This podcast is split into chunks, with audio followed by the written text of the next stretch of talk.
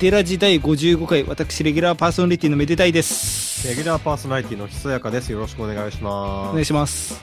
お願いします。あのーこのラジオも今年の5月で、何年目って ?3 年目が終わって4年目になる。マジで？いやー、高校は卒業してるね。もう、中、高校卒業しても大学1年、2年よ。やば。やば。いや、時の流れは早いんで、だから我々ももう4年目に突入しつつあるラジオパーソナリティとしてやっていかなきゃなんないですよ。でも普通にさ、ポッドキャストとしてさ、普通に、ポッドキャスト界に見たら長寿って言っていいんじゃない？普通に。いや、そうじゃないですか、本当に。あの、うんそれこそもっとご長寿でやってらっしゃる場所は結構あれど、その、うん。全体を通してみたら本当に1年続いてるのだって何パーセントとかって言われてましたから。月1は絶対やってるし、平均月2ぐらいのペースって考えると、ようやってますよようやってるよね。うん。いや、だから私もちょっと、そのプロフェッショナリズムというかをちょっと高めていかないといけないなと思って。あ、自覚が出てきたのね。そう。あの、だ私あんまり滑舌がいい方ではないので、ああ、そうね。ちょっと身体改造しようと思って、身体改造。あの、抜いたんすよ、歯を。歯をぬ抜いたんだ。あの、親知らずを、バコーンって。あの、前に左側の2本抜いてて、今回うん右側の1本抜いても全部親知らず摘出したんですけど、おお。まあこれもプロフェッショナリズムの表れですよね。今、抜いた状態のできてると。あの、この収録の1時間前に抜きました。コンディション最悪じゃん。あの、何のプロでもない。もう心持ちが、ああ、抜かれちゃった。ああ、今日収録だ。ああ。いやいや、だから、お聞き苦しかったら申し訳ないんですけど、まあなんか、もともと聞い、てる限りはね、大丈夫。もともと滑舌やや悪だから、さらにやや悪になったところで、あんまり聞き方に変わりないっていう。だってあなたメレゾー君って一回も言えたことないからね。マスコットキャラクターのメレゾーくんです。そうそうメレゾーくんになっちゃう。そう。いやまあまあ、僕もそんな滑舌いい方ではないけど。まあまあ、お互いプロシツプロ、プロフェッショナリズムをね、プロフェッショナリズムのね。今の歯とかじゃなくて普通に噛んだけど。まあ高めていけたらなと思うんですけども。そうですね。ちょっと聞き取りやすいように努力をしていかないといけないなという。ええ。まあそういう意味ではあの一個その本題始まるのお知らせがありまして、はい。まあプロフェッショナリズムというかまあ今後の活動というところではい。あのこれメデラジというか私めでたいの個人サークルであるところのあの、はい玉川沖 300m 海底というまあその名前聞くの懐かしいな。のがあってまあたまに活動してたりしてなかったりするんですけどうこのサークルは、まあえーこの度、えー M32021 春ん。の、えーサークル参加することが決定いたしましたおおー当選。当選、えーキーサークルについてはご応募の内容を慎重に検討した結果当選しましたのでお知らせしますメール読まなくていいです。もうメールも届いてるはい、間違いないですね。いつでしたっけ？えっとですね、開催自体がまあ4月の25日ですね。まあ、4月末のゴールデンウィークの始まりぐらいかな。そうですね。まあ、あの、現地とオンラインあ開そうですね。催のの方が。ところで言うと、現地。おおまあ、実際その情勢とかでどうなるかまだわかんないですけー。ども。まあ、そうですね。まあ今やってもよかですよということになったら、まあ、現地に赴いて、まあはい。いろいろ、まあ、反布させていただくことになるんですけども。おおー。じゃあ、何かしら持っていくわけですね。そうですね。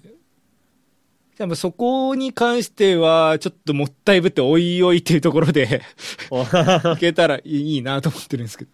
はい。はい。まあ、続報をしばし待てということで。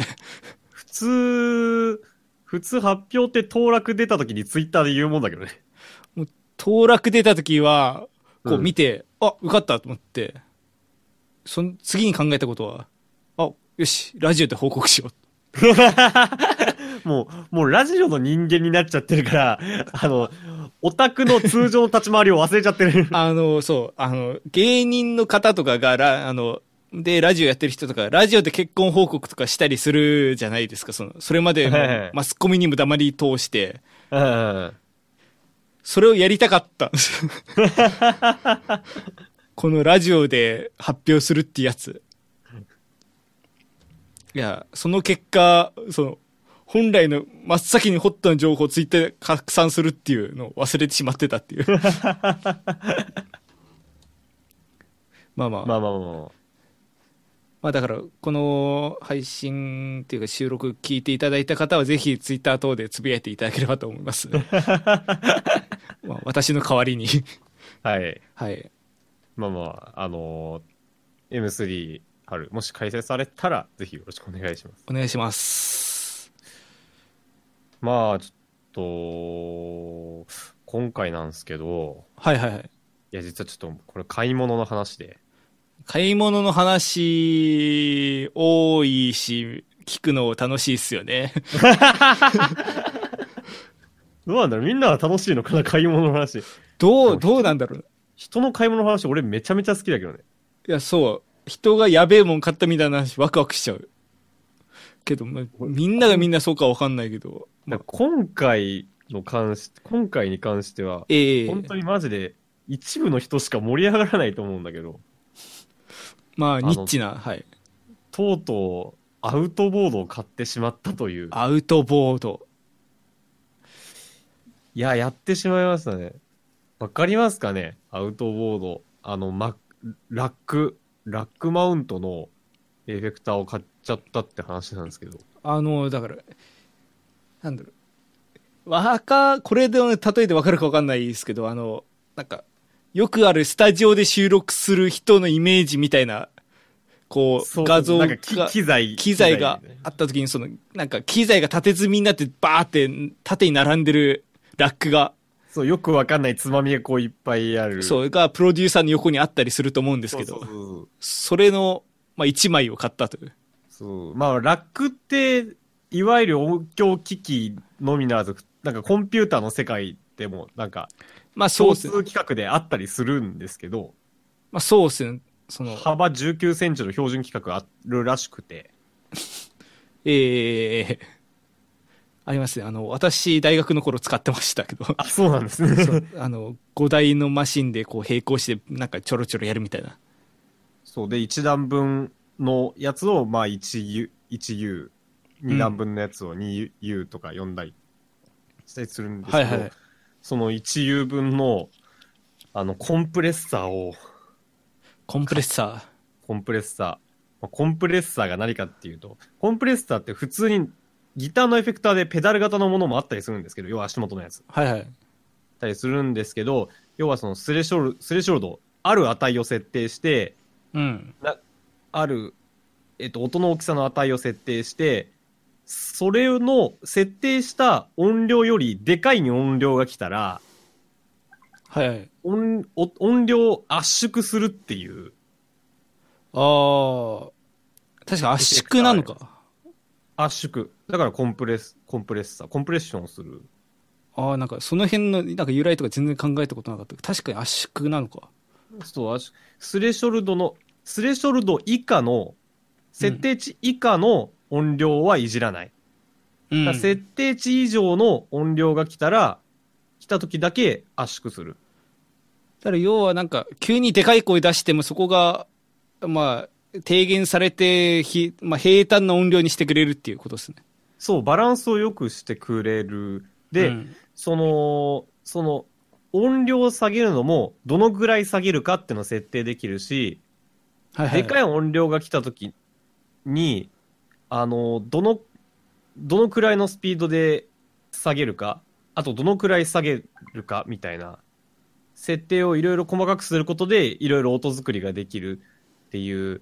まあだから、あの、ものすごく劇的に音が変わるわけなんじゃないんだけど、うん。音を整えることができるのが、まあ、コンプレッサーで、でギターでベースのエフェクターとしてよく使うのは、やっぱりベースラインって音があんまりでっかくなったりちっちゃくなったりしてほしくないので、はいはいはい。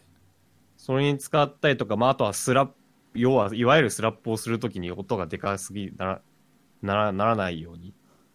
とか、ギターのカッティングが、まあ、へなるべく均一になるようにっつって、エフェクターで使ったりするんだけど、うん。まあ当然先ほども言った通り、声にも、ボーカルの時に、ボーカルの時にも、まああると急にピーク、急にピークが来ても、まあある程度抑えられるみたいなことがあって、まあレコーディングでもまあ定番の、あの機材ではあるんですけど、はい。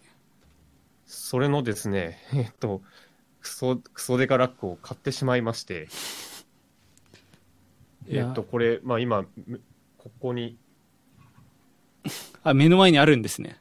はい、あるんですけど、まあ当然横はね、19インチか、19インチうん。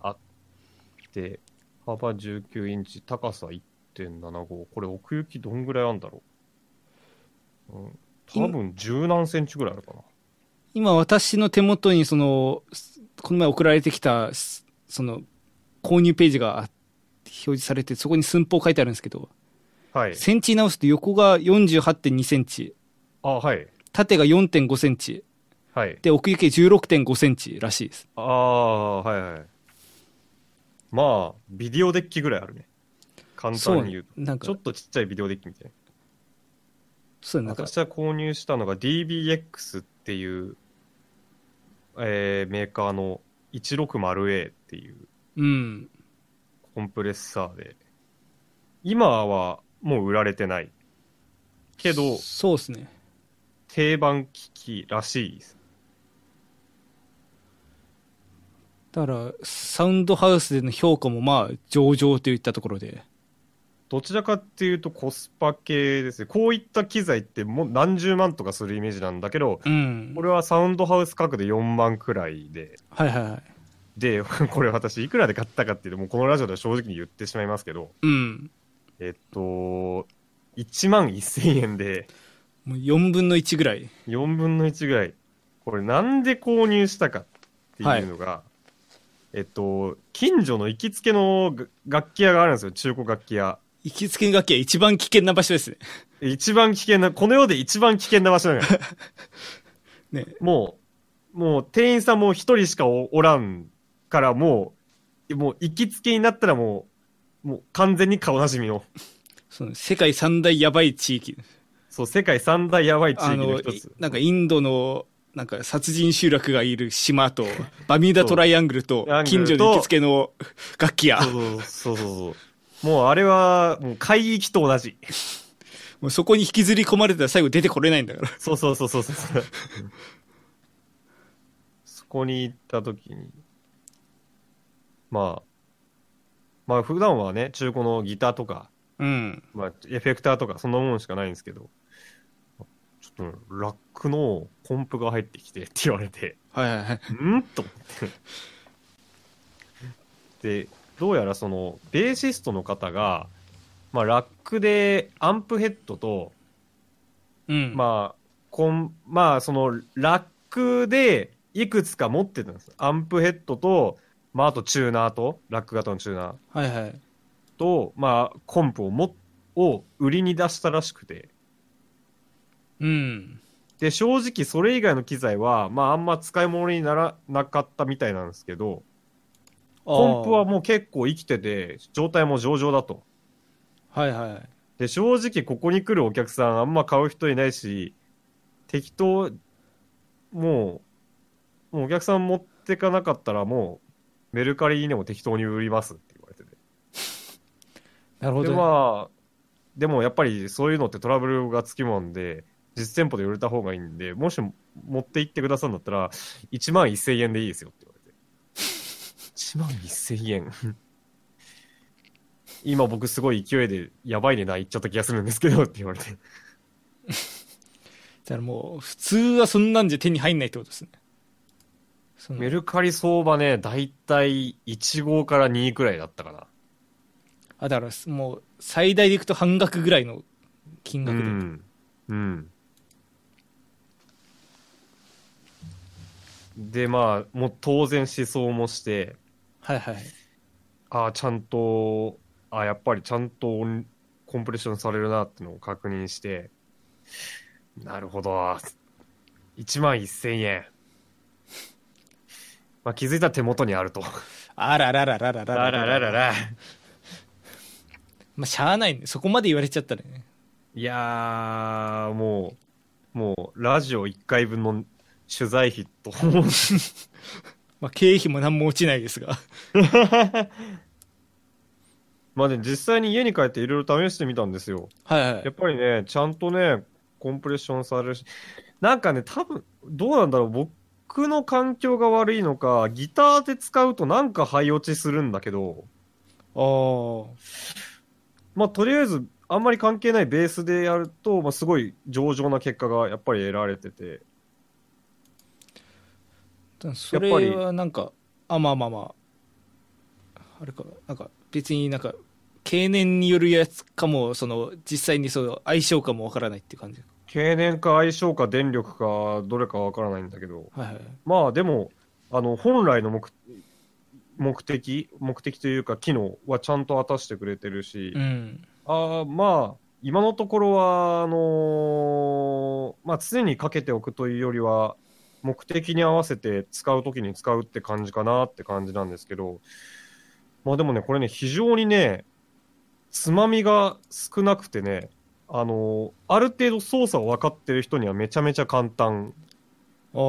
で、使いやすいですね。しかもちゃんと、あの、何メーターみたいなのもついてて、今どんくらい音が入ってて、えっと、どのくらいリダクションされてるか、音が圧縮されてるかが分かるようになってて、あ、いいっすね。まあ、そう、効果が目で分かるっていうのがいい。そうね、その、プラグインとかでやるときも、なんか、波形とか出てた方が、なんか、なんか、良さそうな感じしますもんね。そうそうそうそう。えあの、ちゃんと、あ、今かかっ、あ、今かかってへんのやなって分かるし。うん。そう、設定、設定うまくないと、結局全部スレショルド以下で、実際には全然音変わってないとかあるんだけど。そので、なんか、コンプが挟んだし、ああ、確かにやってるなとかって思ってたら、そうそうそうそうそうそう。実はみたいな。とかあるんだけど、これはちゃんとそれならない。なってるし。まあ、あと、さっきちょろっと言ったけど、本来コンプって、あの、スレショルド以上の音量が来た時に、うん。どのくらい、えっと、音が来たぞから、お音量を圧縮するまでの時間はいはい。と、音量を圧縮してから、その音量を元に戻すまでの時間、うん。それぞれアタックとリリースって言うんだけど、はいはい。を設定できるんだけど、うん。正直これ難しいんですよね。難しい。正直これ、あのーこれ設定、これは他のメ、他のパ、いや、分かればわ簡単なんだけど、他のパラメーターと、よりも、若干、耳で判断するのが難しい。ああ、どちらかというと、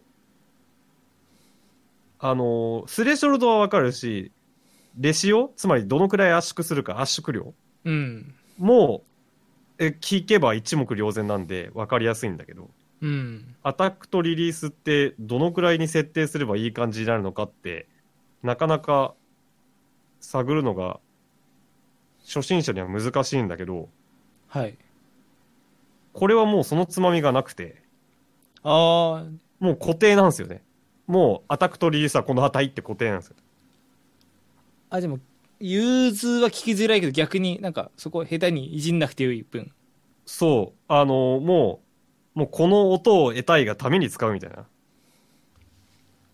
なるほど。硬派っすね。そう。だからまあ、操作的にはつまみが少ない分、簡単っていう。あまり考えずに使える。実際、その、なんていうか、ペダル型みたいなやつと比較して音ってどうなんですか？やっぱ比較できてないからわかんないけど、はい。うーん、どうなんだろうね。やっぱり比較できてないからわからないに尽きるんだけど、あでも、あのー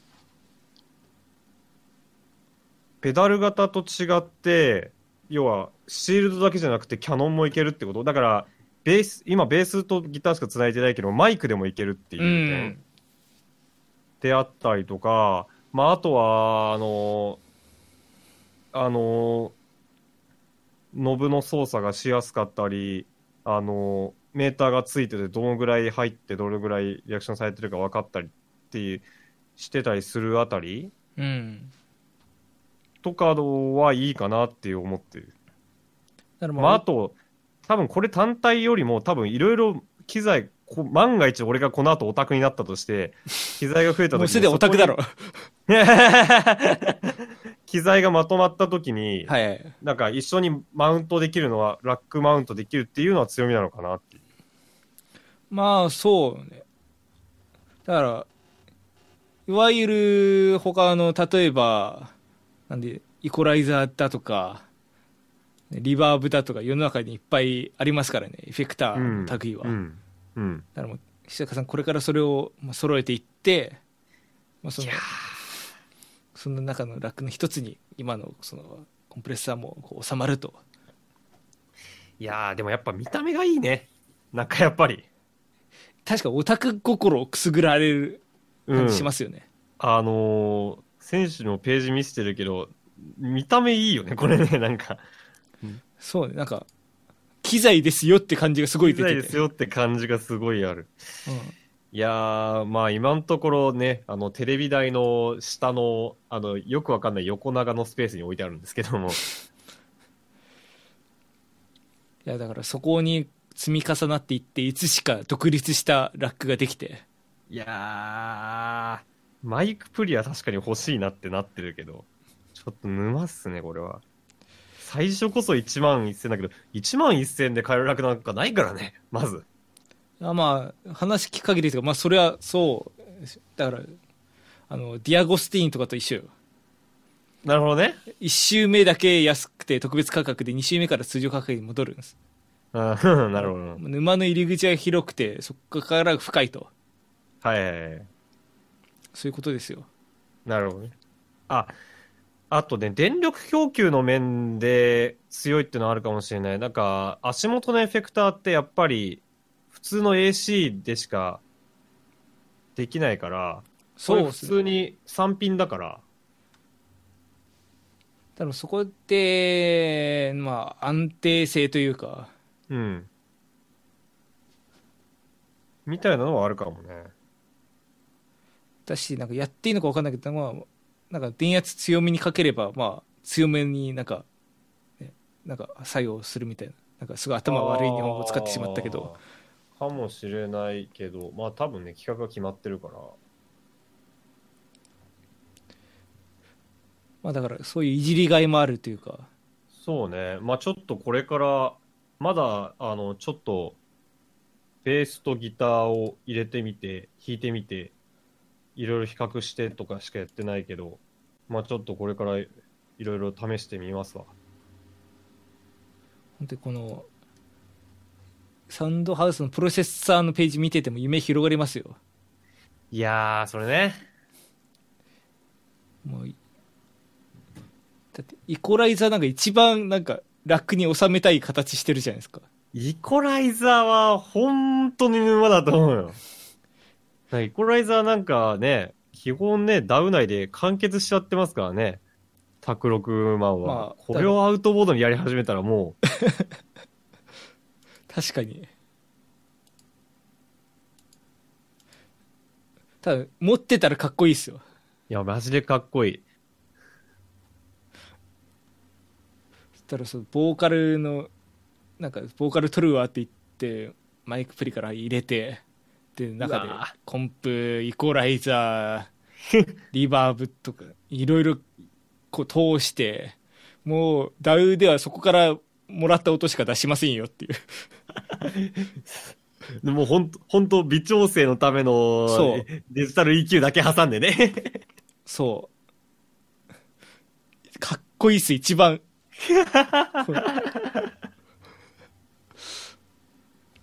いやー、ランチボックス買えって言われちゃってるもんな、友達。ランチボックスわかりますかね？なんか何ラック分あって、縦型のね、うん。あの、あれ、縦型のプロセッサーを何個か入れられる箱があるよ。ちょっと今ググります。とね、えー、ランチボックスプロセッサー。えっとね、なんかフードプロセッサーとランチボックス、弁当箱の写真出てきた。いや、それじゃなくてね、これではないと思う。えっとね、これ。あ、なんか来ました。まあ、あのあらららららららら。そうそうそう。あの、さっきラックマウントはその横に長いやつを、うん。こう、上から並べていくっていうやつなんだけど、あの、世の中には、何？縦型のちょっとちっちゃい、何ラック分かな？?3、4ラック分、いう分かなの、縦型の、プロセッサーもあって、はいそれを、いくつか入れられる箱があるよ。だからなんか、あの、パソコンに詳しい人に申し訳ない。例えると、あの、なんかグラフィックボードとかを指すような、なんか、あかそうそうそうそうそうなんかあの、指す自作 PC 詳しい人だとそうだね。のピンみたいなのがこう、奥にこうバーってあって、多分そこに差し込むのかな。そうそうそうそう。で、いまあ一番有名なのが API のランチボックスっていうんですけど、この枠だけで10万円くらいですんだよ。いや、熱いね。熱いっすよ。ただもう、この中に、あのー好きなプロセッサーを入れて君だけの最強のアウトボードを作れるよ。いや、熱いなしかも入出力とか後ろでまとめられるから、ああ、そうそうそうそう。見た目っていうか、なんかごちゃごちゃしなくていいっすね。そうね、普通、そうなんだ。あの、ラックマウントどんどんどんどんしてったら、後ろ配線ぐちゃぐちゃになるんだけどね。こここで売ってるこのなんかプロセッサーあの箱も高けりゃボードも高いまあ、今は API ってメーカーのやつしか出てないけど、まあ当然 API 以外も出てるわけで。まあまあまあそういうの買えば、まあ、多少多少ねお求めやすい価格になるかもだけどならないよ。いやー、これはね、沼、沼に、沼の、沼のほとりに今、立っている状態。いやーどうします？まあこのラジオを始めてももうそろそろ4年って話してましたけど冒頭ではい。5年6年って続いてていつか久坂さんが「あ今日今日また買っちゃってさ」もうラックも3期目だよ」みたいな ランチボックスパンパンでさみたいな話し始めたらもうそしたら、もう、殺してくれ。